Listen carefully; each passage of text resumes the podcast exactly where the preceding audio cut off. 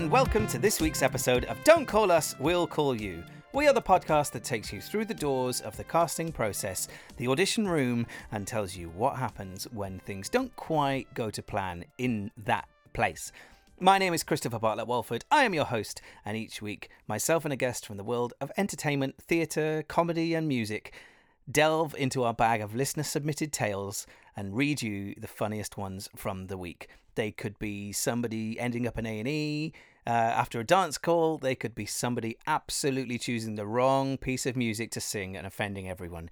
We share the fact that it's good to laugh at those moments, have a bit of a giggle, throw it away because it doesn't matter. At the very least, you've given the panel something to talk about for the day. This week, I am joined by the brilliant Caroline Kay. She's such an incredible vocalist and writer. Um, if you don't know her, find her on Instagram. We'll link down in the uh, uh, episode description. She's awesome. I, I found her work uh, a few months ago, and then she released the musical with David Hunter, The Space Between, which they co wrote during lockdown, which we talk a little bit about in this episode as well. They wrote it without ever meeting. Uh, if you listen to our episode with David Hunter a few weeks ago, you'll already know a little bit about it. It's awesome. One of the one of my favorite things that's happened in lockdown is finding that show, and I watch it again and again and again. So if you haven't watched it, we'll link it down below as well. But we tell Caroline some of the funniest stories this week, and we share a few from her own history as well. As you're listening to the show, make sure you tweet along uh, so we can get your live reactions to the stories that we tell. And there is an absolute whopper of a rehearsal story this week. Oh, guys, it is terrible. What a way not to treat your performers. But we'll get to that. Each week, we start the show by asking our guests the same question. It's a good leveler, and it shows us a good way of how they respond to the audition process. And that question is what do auditions mean to you?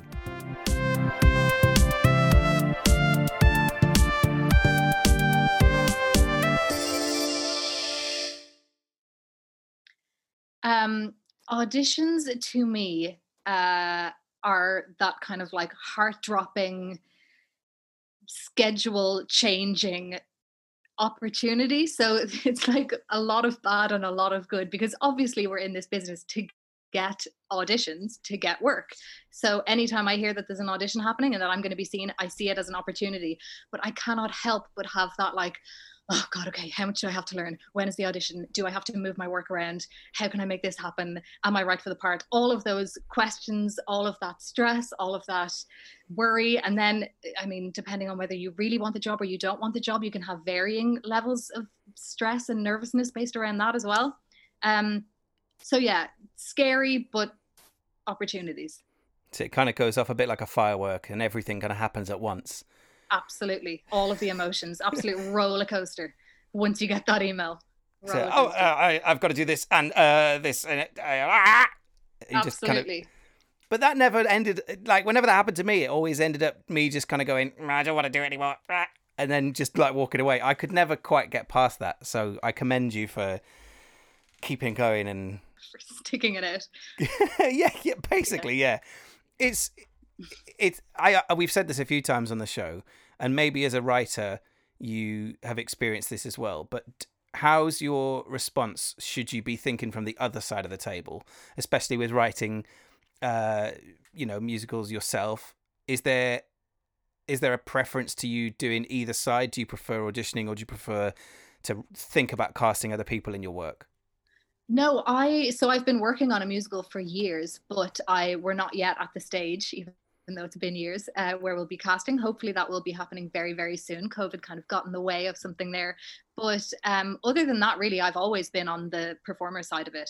Um, and I don't really think, I actually think I'd be terrible on the other side of the table because I don't know whether it's because I'm a performer and I have the experience of that side of it, or if I'm just a sensitive, empathetic person. I don't know, but I would feel the nerves of every single person walking in. I would just go out of my way constantly to make sure they felt okay, and I would just ruin the audition. Um, so I I don't really think about it from the other point of view in that sense um, yeah, I just think of of going in and performing my best and trying to pretend that I'm relaxed about it.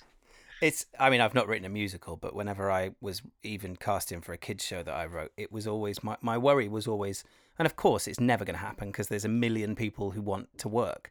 But my my worry was, oh, maybe what if the right person doesn't come through the, the door? what, Yeah. what if what if there's a hundred people and none of them are right? Obviously, that's not going to happen Yeah. because someone will surprise you and it'll bring a, a thing to life. But that was always yeah my. but hopefully that's a good thing for us to remember as performers is that you know th- and we we always say this to each other to to remind each other to um you know feel less stressed about auditions but they do want you to do well because they're probably worried that like oh god what if the right person doesn't walk through so, so as soon as you do walk in they are like willing you to do well so it's kind of good to remind yourself of that that they want you to do well and get the job Everyone is actually on the same side. May- absolutely that's it may true not feel it, but Yeah, they yeah. absolutely are. doesn't feel it but yeah Right. I'm going to start. I'm going to get straight into the stories this week. okay So we had some brilliant ones come in. They're they're varied from all different sides of the industry. They're varied from different types of performance. Uh, and there's even one about rehearsal process this week. So Wow. are you, okay. are you I'm ready? ready? I am so ready. I love it. So this this is such a sweet one to start off with, and it reminds us that it doesn't even have to be professional theatre. It doesn't even have to be amateur theatre. It can be school theatre that things happen in. Okay. I love it. Yep. So this comes this came in on Instagram, and she says, "When I was in year six, I auditioned to be Mary in the school nativity." I'd rehearsed for weeks and finally felt confident to sing, or at least in front of my parents. The audition happened to be in front of the teacher that I fancied. I walked in, immediately thought I was going to faint, so I said I'd be back in a minute after getting some water. I walked straight to reception and asked them to call my dad to pick me up. I love the fact that as soon as she walked in, she was like, "Nope, need Nope. to leave. Done. In, I'm out, done." At least she knows her mind. You know, she's a woman who knows her mind. Oh, I mean that's incredible. Wow. I, I I read that and I was like, first of all, hilarious. Second Yeah. of all, I just want to give her a, give her a big hug and say, don't I worry, he's 35. It isn't going to happen. know, but we can totally all relate to that. Like, I mean, I, I presume even no matter how um, professional you are, how many auditions you've done, you still get nervous. But I feel like it, from in my experience, there's nothing like the school auditions because that's with all of your peers. Like your your school is your world, so it's just an extra level of fear and anxiety. I feel so. Fair play to Yeah. people doing their school auditions, or at least walking in. I mean, and M- Mary isn't just any role. That's that's like the Mm. It's a school bold role. choice. That is Yeah. the role. It doesn't matter That's whether it. you're the sheep, third tree to the left. Let's be honest, no Yeah. one cares. It's all about Yeah, all about Mary. I was a shepherd. bear in mind I went to quite a um quite a religious I had quite a religious upbringing in, in like Church of Wales school. We didn't even do a normal nativity. We did something called Oh David the Little Shepherd Boy. Oh wow! I'm like, come on, guys. So nobody got to be was was Mary even a part or no? Maybe it was because they didn't want everyone vying over Mary. Okay. I don't know. I don't know. Who knows? That was Wales for you. Who knows? Yeah. It's only just got the Bible. what did what did you do when you were at school? What was the what was the kind of thing? You said you were a shepherd. Did you do many plays and stuff even through high school? Um, my school didn't do a lot of musicals actually at all. So any musical theater experience I had was either in the local church for like Easter and Christmas and stuff like that, where we'd do nativities or we'd do just like kind of plays, biblical plays, if you will. Um, and then it wasn't until my late teens that I started getting involved in amateur dramatics. But we didn't really have um, theater really in school, which is quite sad. What? In primary school or secondary school, yeah. Oh man, it, it, I I. I mean, I, oh, I come from Wales, so it's kind of music and theatre and all that are part of it. But it's I, I just, Yeah. I don't think I did a full scale musical in school until like year ten, maybe, maybe year ten. Wow. I think we Yeah. did South Pacific, I think, and even I mean, that was first of all not the right show for an all white high school to do. Yeah. Yeah. I was cable. We were all right, but it was. I just goodness me.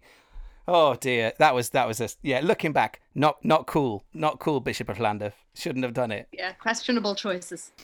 So keeping it on the um, keeping it on the school theme, Great. uh, we had another email story in, and I won't name her, but she's a very big supporter of the show. So, first of all, thank you. You know who you are. She emailed in I had an ex boyfriend who was the year above me who went on to study musical theatre at a top drama school based out of Surrey. We broke up for a few months, and my school was holding auditions to take a musical up to the Edinburgh Fringe. It was tradition that you could be invited back after a year after you left the school.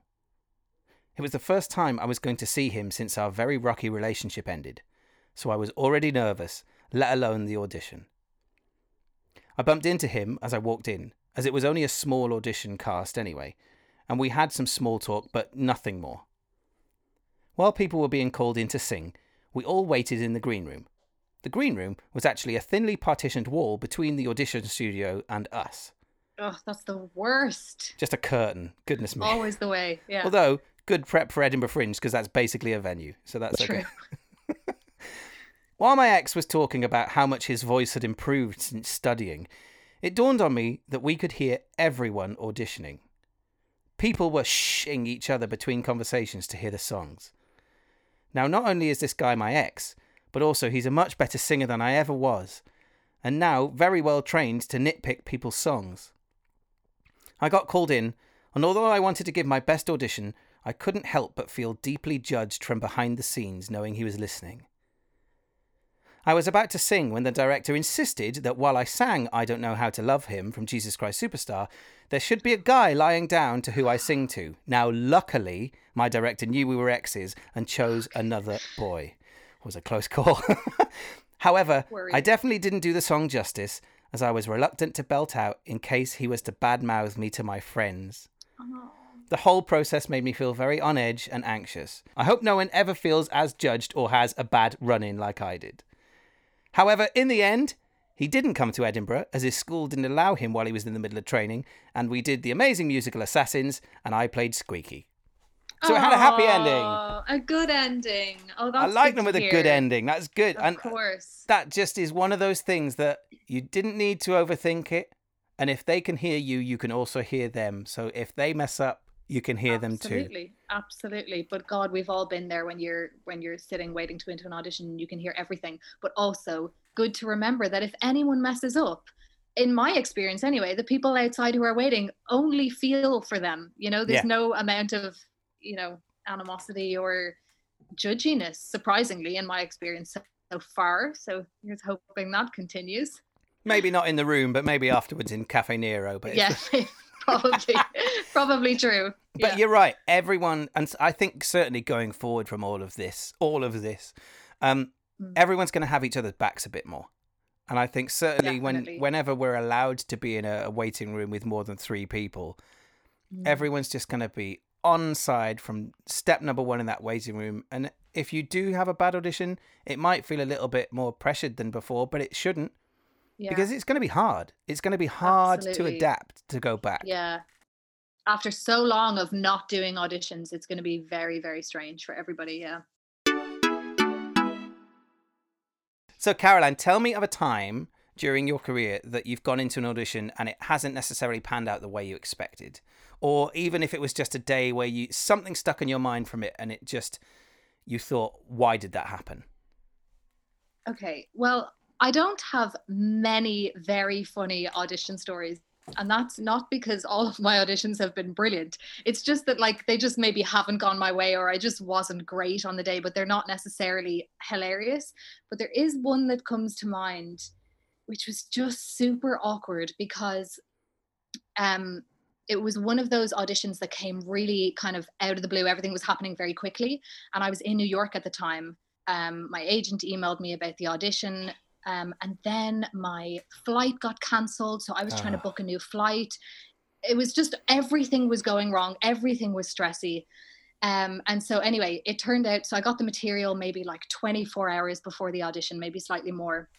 And it was like two songs and two scenes or something like that to perform of a show that was not, I think it had been done before, but it's not a well, it wasn't a well known Yeah. show, um, musical. It was more of like a, a regional esque set play with music. So it wasn't something that you could like very easily watch a YouTube video of or check out a soundtrack. So I knew I had to put time into learning this stuff, but I didn't have a lot of it because I didn't get much notice and the flight issues coming from New York and the anyway, time difference. So I had a choice to make. Was I going to learn really well or as best as I could the material that they sent me in terms of like the specific scenes and songs or was I going to, you know, read the whole show this because they also sent the full script and have a general idea of the whole thing. And so I had to unfortunately I had to make a decision to do just one or the other. Obviously in an ideal world you'd be as prepared as possible. Yeah. So I decided I'm going to really work on these songs as much as I can in this short time. And I'm going to really look at these scenes and I'll just like try my best to skim the script, Google what I can. But again, there wasn't much. Anyway, I turned up at the audition and that's what I had chosen to do. I was just kind of hoping that it wouldn't necessarily come up because we had a fair bit of material to do. Anyway, I walked in and literally after saying, Hi, how are you? The casting director was like, Have you read the script? and and she wasn't like asking us like a questionable thing it was just like a conversation starter um and i was like oh god this is the moment like do i say yes and pretend and then she might ask something else down the line and then i'll just expose myself or do i you know should i be honest and say no so i said no i was honest and i just said no but then in my head because i just kind of wasn't expecting her to ask me outright I know from drama school and from advice that I've gotten that you shouldn't really walk into an audition and give excuses. I mean, if you're sick, they're probably going to hear that you're sick.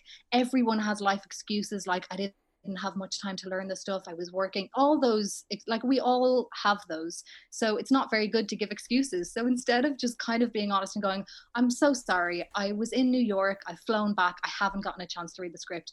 I just said no and then said nothing else after that.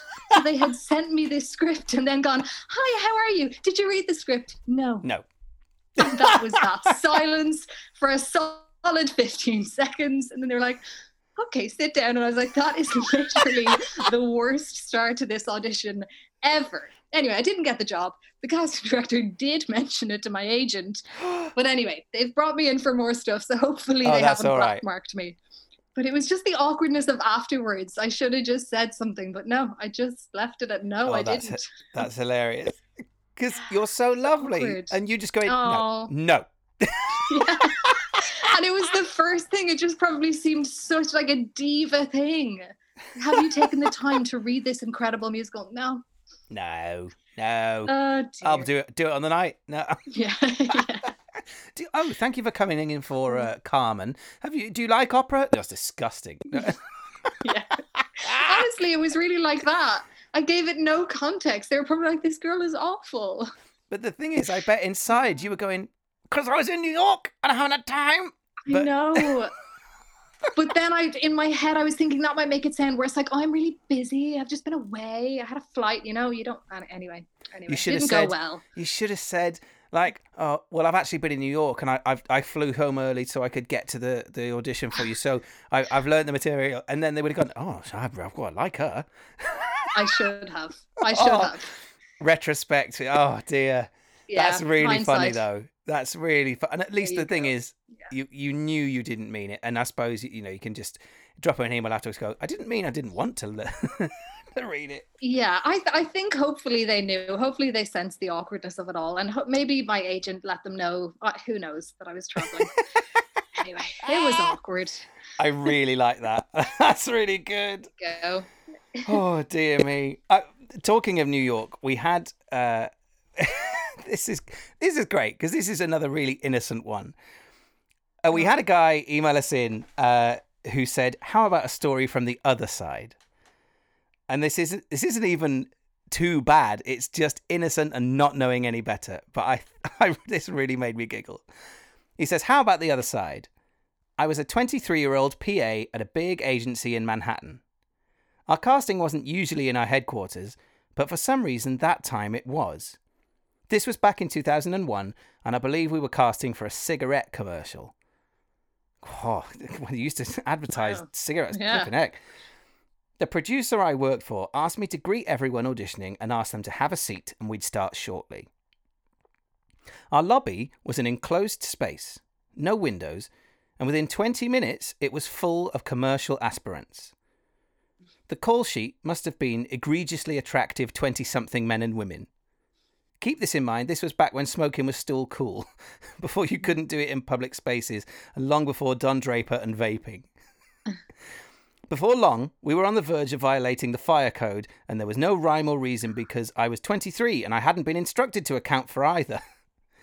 I just said, hello, have a seat, they'll start shortly, again and again and again. Did I mention it was nearly five o'clock in the evening? Eventually, one of the actors, a young woman still probably a few years older than I was, approached me and said, Have you thought about maybe having a sign up sheet so there's some kind of order? Implemented immediately. Immediately, the atmosphere shifted from tension to just waiting. And I'm sure the first person who arrived wasn't the first person on the list and going in first anyway.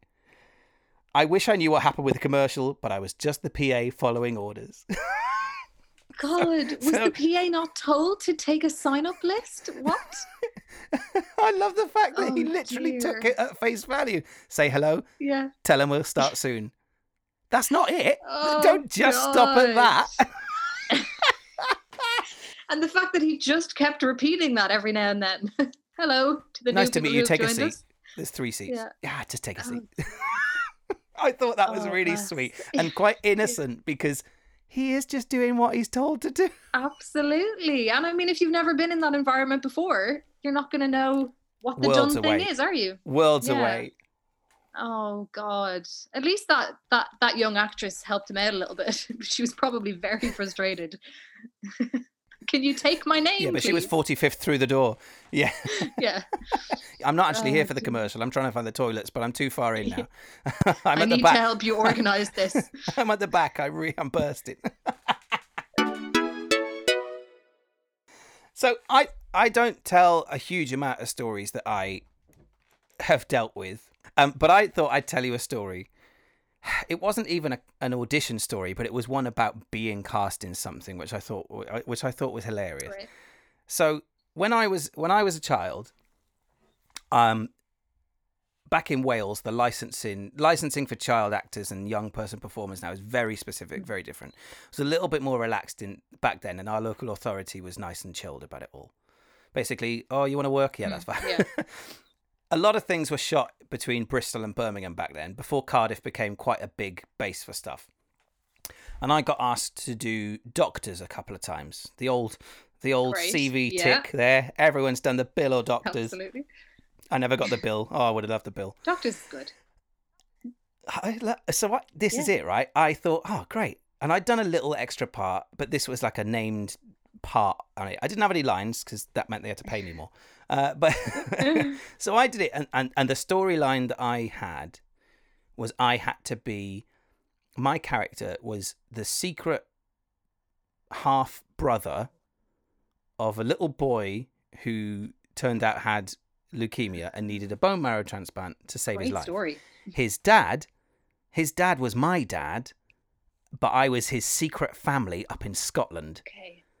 Ooh. too too good of a storyline Yeah, for a midday yeah. drama i thought i thought that's good that's a whole Weighty. series that's good so i filmed it and and did it and had a few scenes with christopher timothy i think it was back at the time and it was yeah it was cute i did it went back home a couple of weeks later my brother gets a part in doctors and he has to uh, look quite uh, quite specific.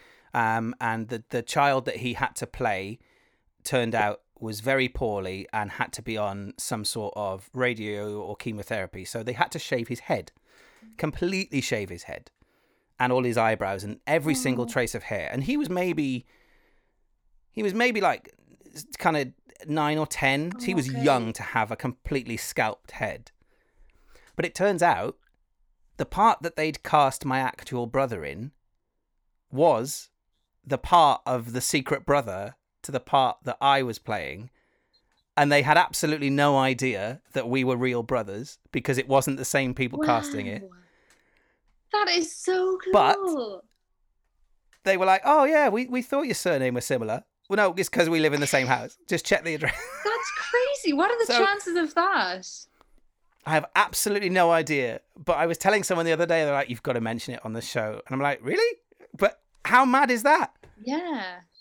I feel like they I feel like they often audition lots of kids for things like this this because they need to just have that right look. So that's so funny. Yeah. Like the chances of the two of you What I, mad. what I love about it though is I'm not sure this will make it in the show, but my dad had to chaperone my brother up, obviously because he was young, and he had to they had to shave his head on the one day and do the filming on the next day because it took so long.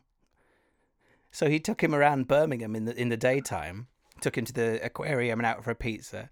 Got went to the aquarium and they were like, "Oh, would you Oh, like no. a, a tour, backstage tour of the aquarium?" And Dad's like, "Well, they're very very kind, yes, of course. It must be quiet. They do Oh. this all the time."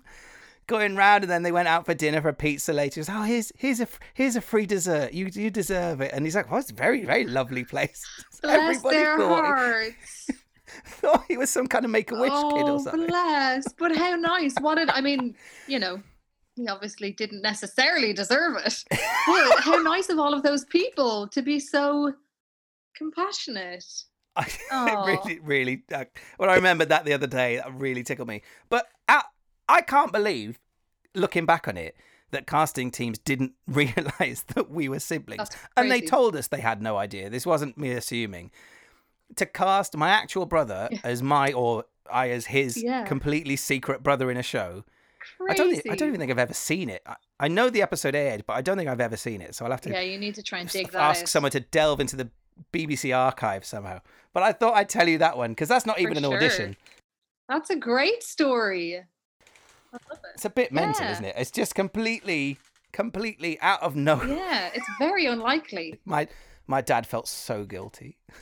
So guilty. He probably knew exactly what he was doing, taking him to each place. Yeah, yeah, yeah. He said, "Hey, hey, hey, come come and buy this new car with me." Yeah. Yeah. He's always wanted a Ferrari. Oh yeah. Oh god. Oh dear me. Hello, Christopher here. I'd just like to remind you that if you have a story for us, make sure you email it to us. We're at don'tcalluspod at gmail.com. It could be a really funny audition story. It could be one of those times that you think, oh, that was a little bit embarrassing. Just email it in and we can help you get rid of all those feelings that you connect to them.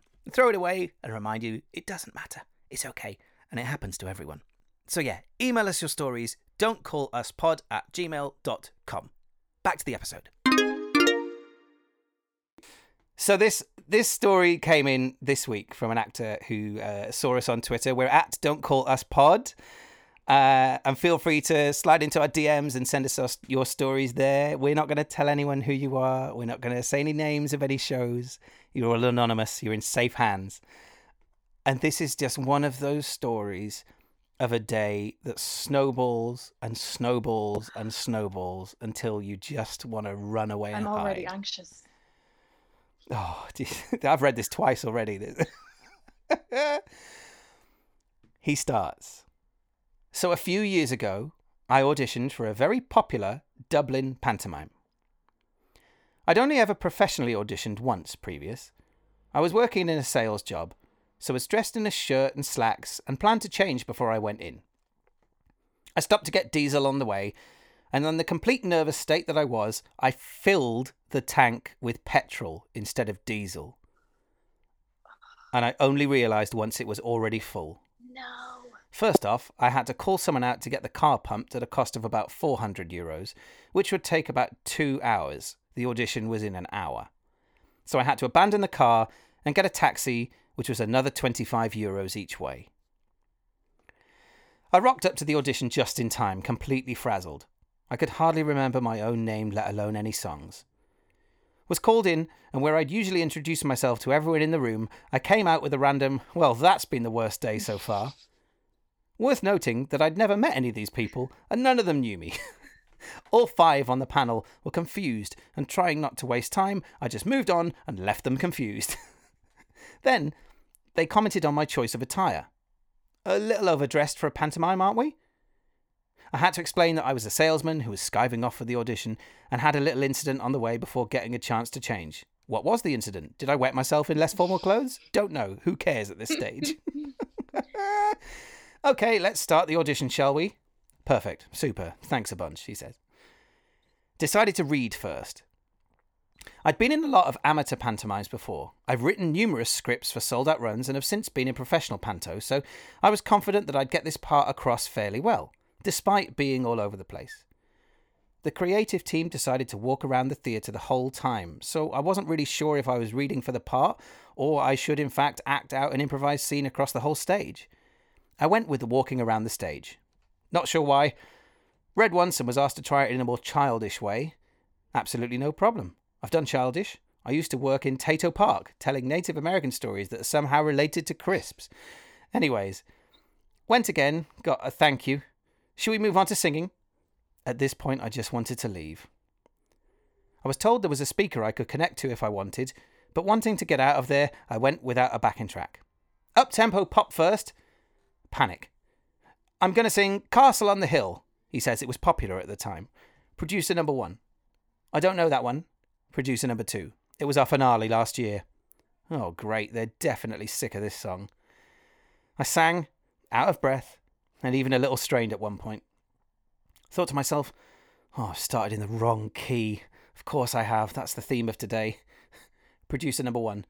Do you want to start again? I think you started quite high, the musical director. No, he started fine. It's just out of his range. Oh, God. I'm not blowing my own trumpet, but it's not out my range. I'm dying inside now.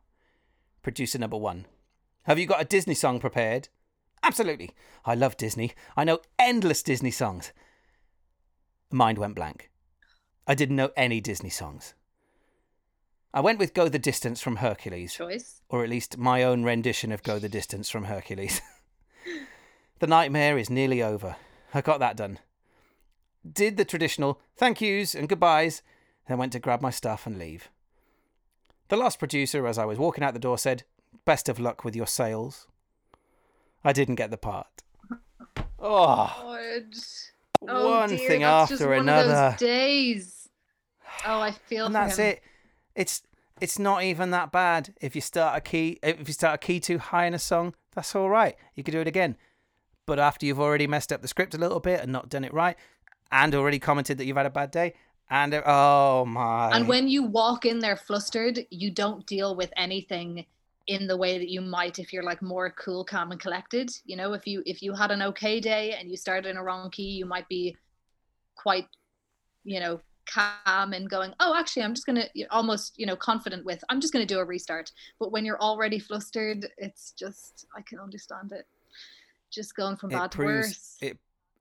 It just shows how much we can, how much pressure we can put on ourselves for the smallest of things. Because if it was just, even if it was a normal day, filling up your tank with the wrong fuel, everyone's done Yeah. that to some Yeah. extent or gone to pick it up. That itself is a rubbish day, but you can sort it out. But then knowing that you have to be the best in your other career, and that, oh, it just you can just feel the vice tightening on your own mind every single time. Yeah.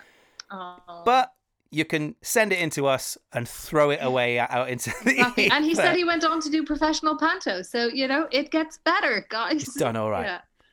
There's something about Dublin pantomime auditions and our show that we get sent in so many stories about auditioning for panto in Dublin. Oh, so keep them coming in. Oh dear. Dublin representing. There was a, there was such a wonderful one. Um, it was about the Wizard of Oz audition. Basically, he auditioned to be Toto. They did a full on movement, impro, singing, and dancing audition, only for them to cast a real dog. Stop it. Well, honestly, if I were him, if- I'd feel good about that because at least it wasn't like another human who was more talented than him. They just clearly decided to go a very different way with the part. So, you know, Your your species is not enough for our show, Yeah, I'm afraid. yeah. Not what they wanted. Oh dear. So tell me a little bit. I know we, we spoke to David about it, but tell me how making the space between was for you. How did it come about? Who who made the first Let's Write a Show together? How how did you find it working from your side of it? And tell us a little bit more about that it process. was such a great experience. Um, it was David who reached out to me. We still haven't met. We've never met, but I obviously knew who he was. Um, and he says he knows who I was, which uh, I'll take. Um, because we're both obviously in the same circles. And then because we write music as well and release music, you know, we just have a lot of mutual friends and things like that. Um, and we had um, recent shows, each of us at the the other palace solo gigs. Um, so we knew of each other and we had done one little Instagram collaboration at the beginning of of lockdown, which was fun. But then he just um, reached out and he said he had this, you know, cool idea of a mini musical happening via Zooms about this couple and he was like do you have any interest? Like have a, I think it was a, a voice note he, he messaged me which then became the theme for our entire communication. Um and he was like what do you think? Do you like the idea? Do you want to be involved in writing it um, and because I'm working on my own musical, which I have been working on for years, um, and I should be spending all of my free time doing that, I said, absolutely, this sounds like an excellent way to procrastinate. Um, Do you know what I need? Absolutely. Another distraction. That's what. Um, but actually, funnily enough, once I did start working with him, at least for the first couple of weeks, it actually made me more disciplined because I was like, okay, now I really have to, you know, organize my time well because I have to get some stuff of my own musical done. Um, but it was a really great process. Um, so yeah, the initial idea was David's, and then we just kind of chatted so much about the the couple and what they each wanted and and what point in their lives it would be and how we would make it work and how we would would like technically make it happen because we that duet we honestly didn't know if it would work until we tried it um, so we had written everything, we had planned everything, but it was all riding on on a live WhatsApp call. I think it was, or was the last one a FaceTime? I think it was a WhatsApp call. Um, working. It was all riding on that working. And then I think David said when you, you chatted to him that you know if one of us got a notification from somebody um, because we couldn't turn our internet off or else we wouldn't have been able to do the call. Um, yeah. like if the internet went, if there was too much of a delay, which is so common with, you know, doing anything online, if anything went wrong, if one of us wasn't recording properly, it was, it was stressful and it was challenging, but, um, but the writing process was great. The, the filming, like I say, was stressful, particularly for someone like me who is in no way technologically minded. Um, but it was just so good in lockdown to have something really creative to i mean i have other projects like i say i had my musical but that's such a, a massive mountain to climb. Whereas because this was something that was so kind of achievable in a shorter space of time it really kept the cogs turning in my in my brain. And you know when i'm not being creative even though this might sound cheesy and artsy fartsy i i kind of just lose the will a little bit. Um so it was really great. So that explains your new TikTok edition then. yeah, absolutely. Addiction, right? I need exactly. I need to be. I need to be doing stuff and thinking about. That's it. But yeah, it was it was a really great experience. Um, I hope myself and David do get to meet. I hope we can work on something else um together at some point. But I I can see it working live. That's all I'm saying. I can see it working. You could mm-hmm. literally have socially. One of you could be in the studio. One of you could be in the main house of a venue. True. Yeah. You could beam it in. Could choose who you go and watch. Yeah. It's it's cool. We could you know we could do different things with it, and or we could write others something completely different. Yeah. So, you know. The prequel stuff. Yeah, I like it. And how how was it casting your mother? Do you do you feel she fulfilled the role correctly? Do you feel like she's maybe could do a bit of work after previews? Uh, How did honestly at first I was like, can we get someone like Rachel Tucker or something? You know, even though Rachel Tucker is not old enough to play my mother, but you know, she's she's an actor. She would have made it work. um, but and I love her. But um, David was like, you know, I really think your mom would. Not that I didn't want my mother, but I'm just very conscious of her absolute lack of any sort of theatrical experience of any kind. Um, and just being like an Irish mammy, it's really not her world. And I was just envisaging like how many takes we might have to do. And but anyway, David convinced me. Um, you know, I, I show my parents a lot on on Instagram and stuff like that. So there are people who follow me who appreciate my parents. Um, and so I thought maybe it will be kind of a quirky, fun thing to have her in it. And you know what? She did play a blinder. There was one part, um, obviously in the in the song that I sing with her, a solo, but she's on the other end of the call, and um, we did one or two takes just to make sure everything was going well, and it was. It was fine. And then I said to her because she was doing nothing on the other end, she was just kind of standing there, and I was like, "That's great." But you know, if I was really saying these words to you as your daughter, telling you about this like really stressful time what am i going to do this you know relationship that's breaking up and you know maybe just give me some spati- facial responses that you might give. And so I pointed to one line in particular. I was like, this one especially, you know, you might respond with a sympathetic face or a, a, a head tilt or something. Anyway, so we I gave her that little bit of direction. And then we went for another take. So I went back upstairs to my room into my little cubby. Um, and we got I got everything going, the screen recording, the GarageBand, everything set to go. And we go. And this line, this one line, one line that I gave her um, comes and goes. So I'm like, okay, she's obviously just decided to disregard that direction completely.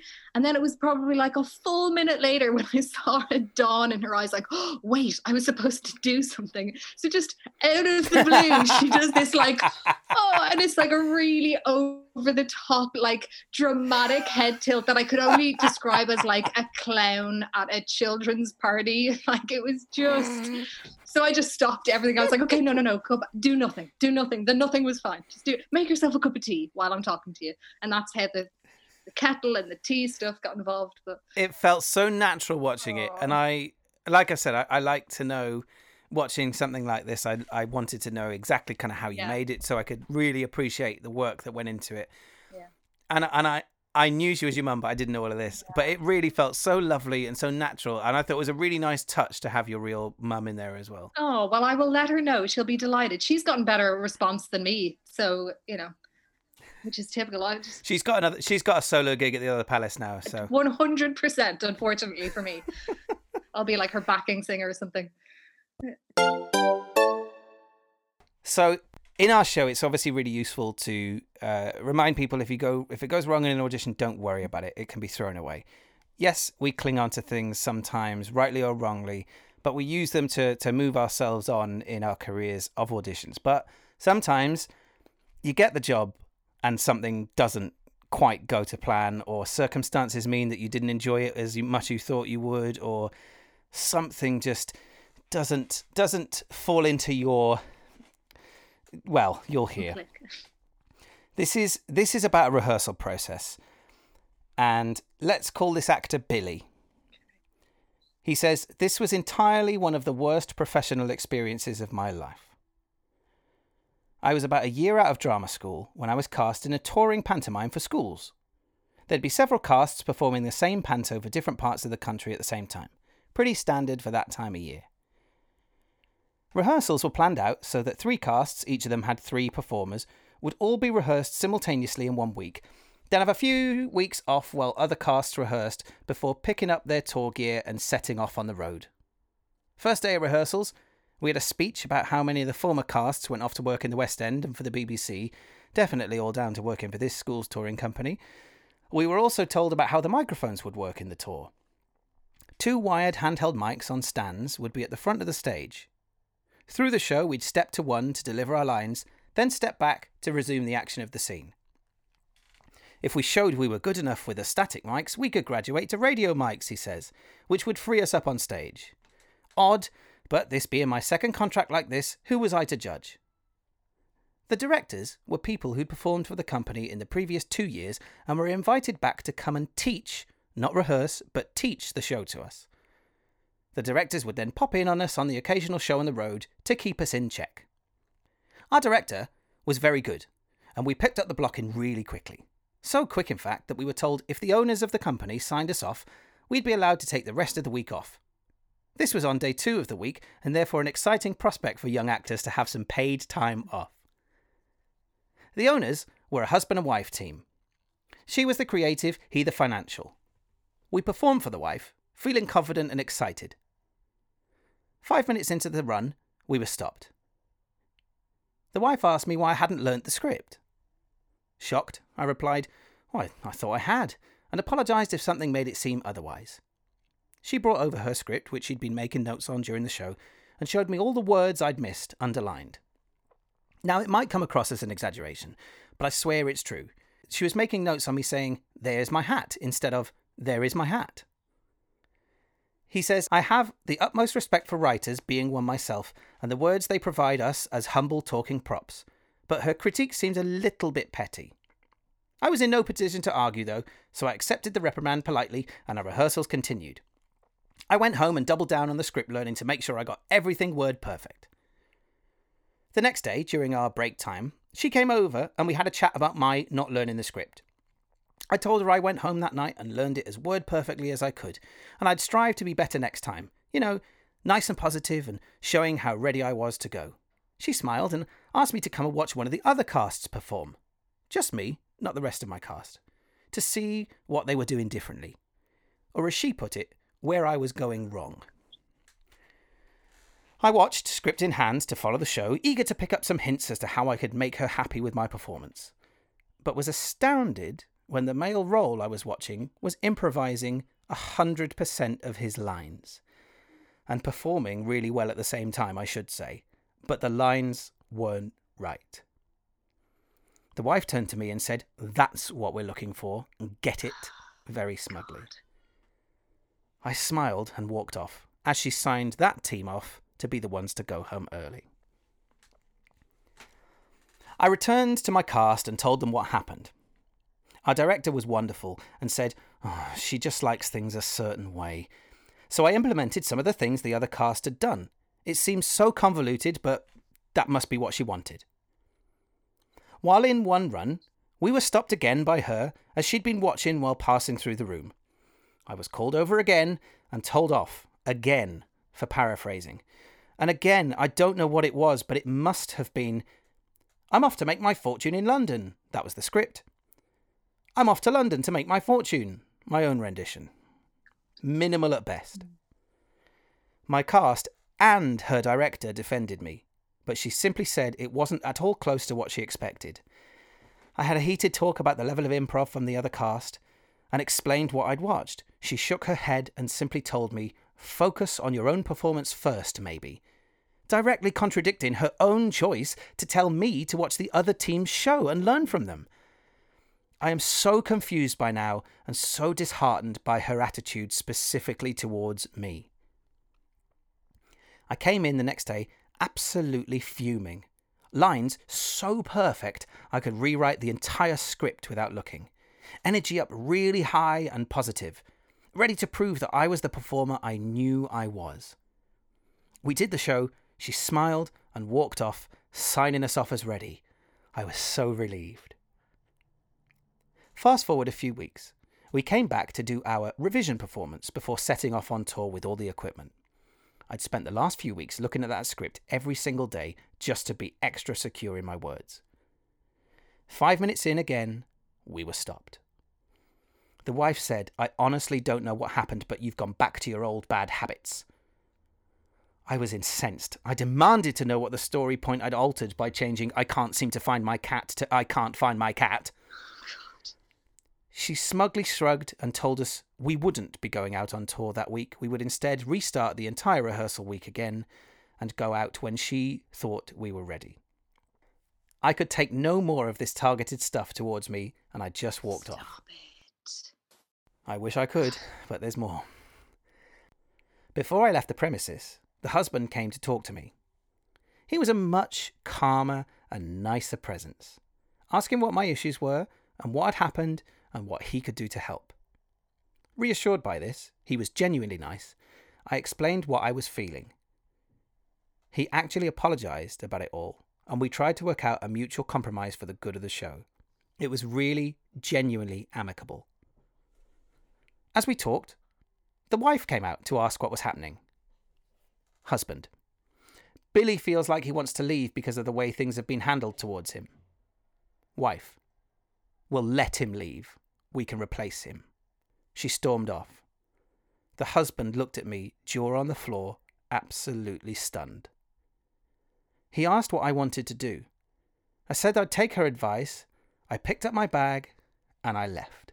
I just couldn't work in that kind of passive aggressive, personal attacking environment.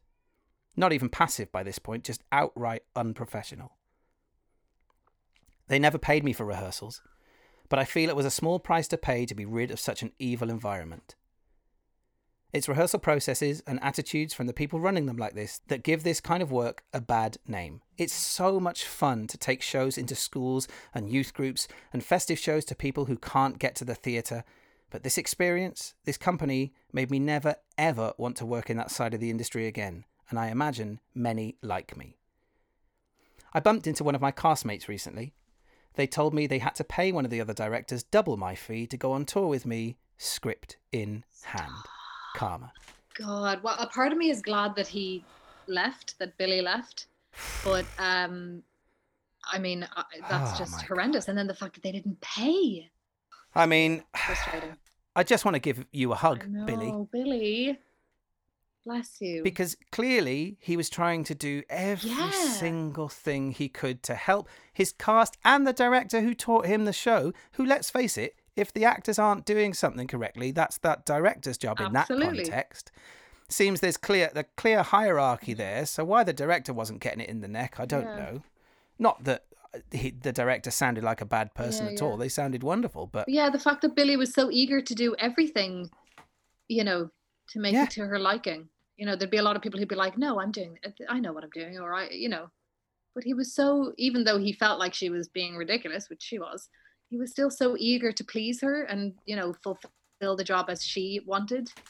But oh Yeah. God, some people. So I think the lesson them. the lesson from that is stick definitely stick to your guns and stand up for yourself politely and professionally and respectfully. Also, pa- with pantomime, and I say this as someone who writes pantomimes professionally, I'm okay with one or two words being different Yeah, because pantomime evolves with your audience. Absolutely. The whole point is there not every line, but in areas that there can be ad Yeah. that's you write them in because the audience expect that. So it's going to change, especially if you're taking it into youth Mhm. groups and schools and primary schools and things like that. yeah. Kids are going to throw things at you, which mean you aren't going to be able to say one or two words or Yeah. lines every now and again. So if that's the reins that she put on it in, in a rehearsal room, goodness me. which it's obviously not because the the other guy the other cast that they went to see he, they were improvising so i'd say she just had some random trivial reason why she just didn't like him and she was going to do everything to make it difficult for him unfortunately Ah, Billy, Billy, we're giving you a hug through the podcast. hug, billy I promise. Are there any other audition moments that stand out? Maybe it was a really good one that you had. Even if you didn't get the job, a really positive audition process, something that somebody did, a team did, or a panel they asked you to do something that you were like, that was different and I really liked that. Is there anything like you that that stands what? out for you? Maybe it makes sense to tell this little, it's barely even a story, but just a little experience uh, where I was auditioning for a Sondheim show. And the person who went in before me, again, talking about those paper thin walls, the walls were paper thin. And she, I'm tr- I think it was a girl who sang Miller's Son, which is also a song that I was going in to sing after. So I was like, oh God, Oh, um, always. but always. unfortunately for her, it just wasn't a good day. It's that song is so wordy and it can happen to the most prepared person that you just in the moment it goes. So she got to the kind of uh she had she had gotten past the first kind of lyrical bit and then it was going into the patter section and she just kind of tripped over herself. And so I could hear that they stopped and rewinded and she started again and it was beautiful. She didn't sound nervous or anything but got to the patter bit again and just like really lost it again. And I was like just willing, you know, willing her on, especially because I knew the song so well. I was like saying the words because I know what that's like when you when you are tripping over them because there are so many. And especially with Sondheim, it's not just that there's so many, but they're all, you know, beginning with the same letter and everything. Um anyway, she came out and it was that kind of like like stereotypical bad audition that you'd see portrayed in a film where she like ran out of the room and she was upset and she was crying and the casting director who i Oh. know who i won't name um, but even though this is a good story, um, came out and found her. She was in the bathroom and like had a whole conversation with her, like sort of in private, but again, it was a small place and we could all hear. And she was, and you don't get this often. I'm not saying that the casting directors aren't nice people; they are all lovely, and in my experience, they have all generally been very, very lovely.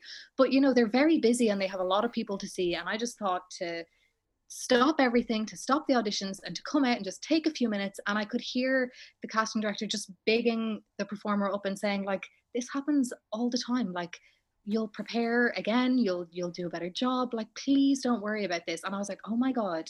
I have had some like not great auditions in my past and I haven't gotten that kind of support. And I just maybe it's a good idea to sort of end on a, you know, that that people on the other side of the of the table really do get it, you know?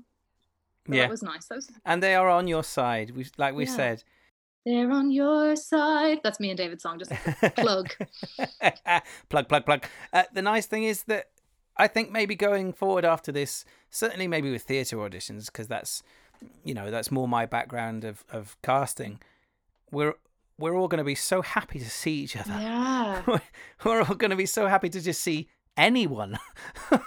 Absolutely. Yeah. We're all just going to be so happy to be in rooms with other musically minded people. And I feel like and it's it's already happening, but even seeing any shows happening right now, any casting Yeah. things, I'm just like, oh, amazing, delighted. I mean, I'm always happy for people, but Yeah. especially now, I'm just like, wow, I'm so happy for these people because it just means so much more than it even does, you know, in regular Yeah. times.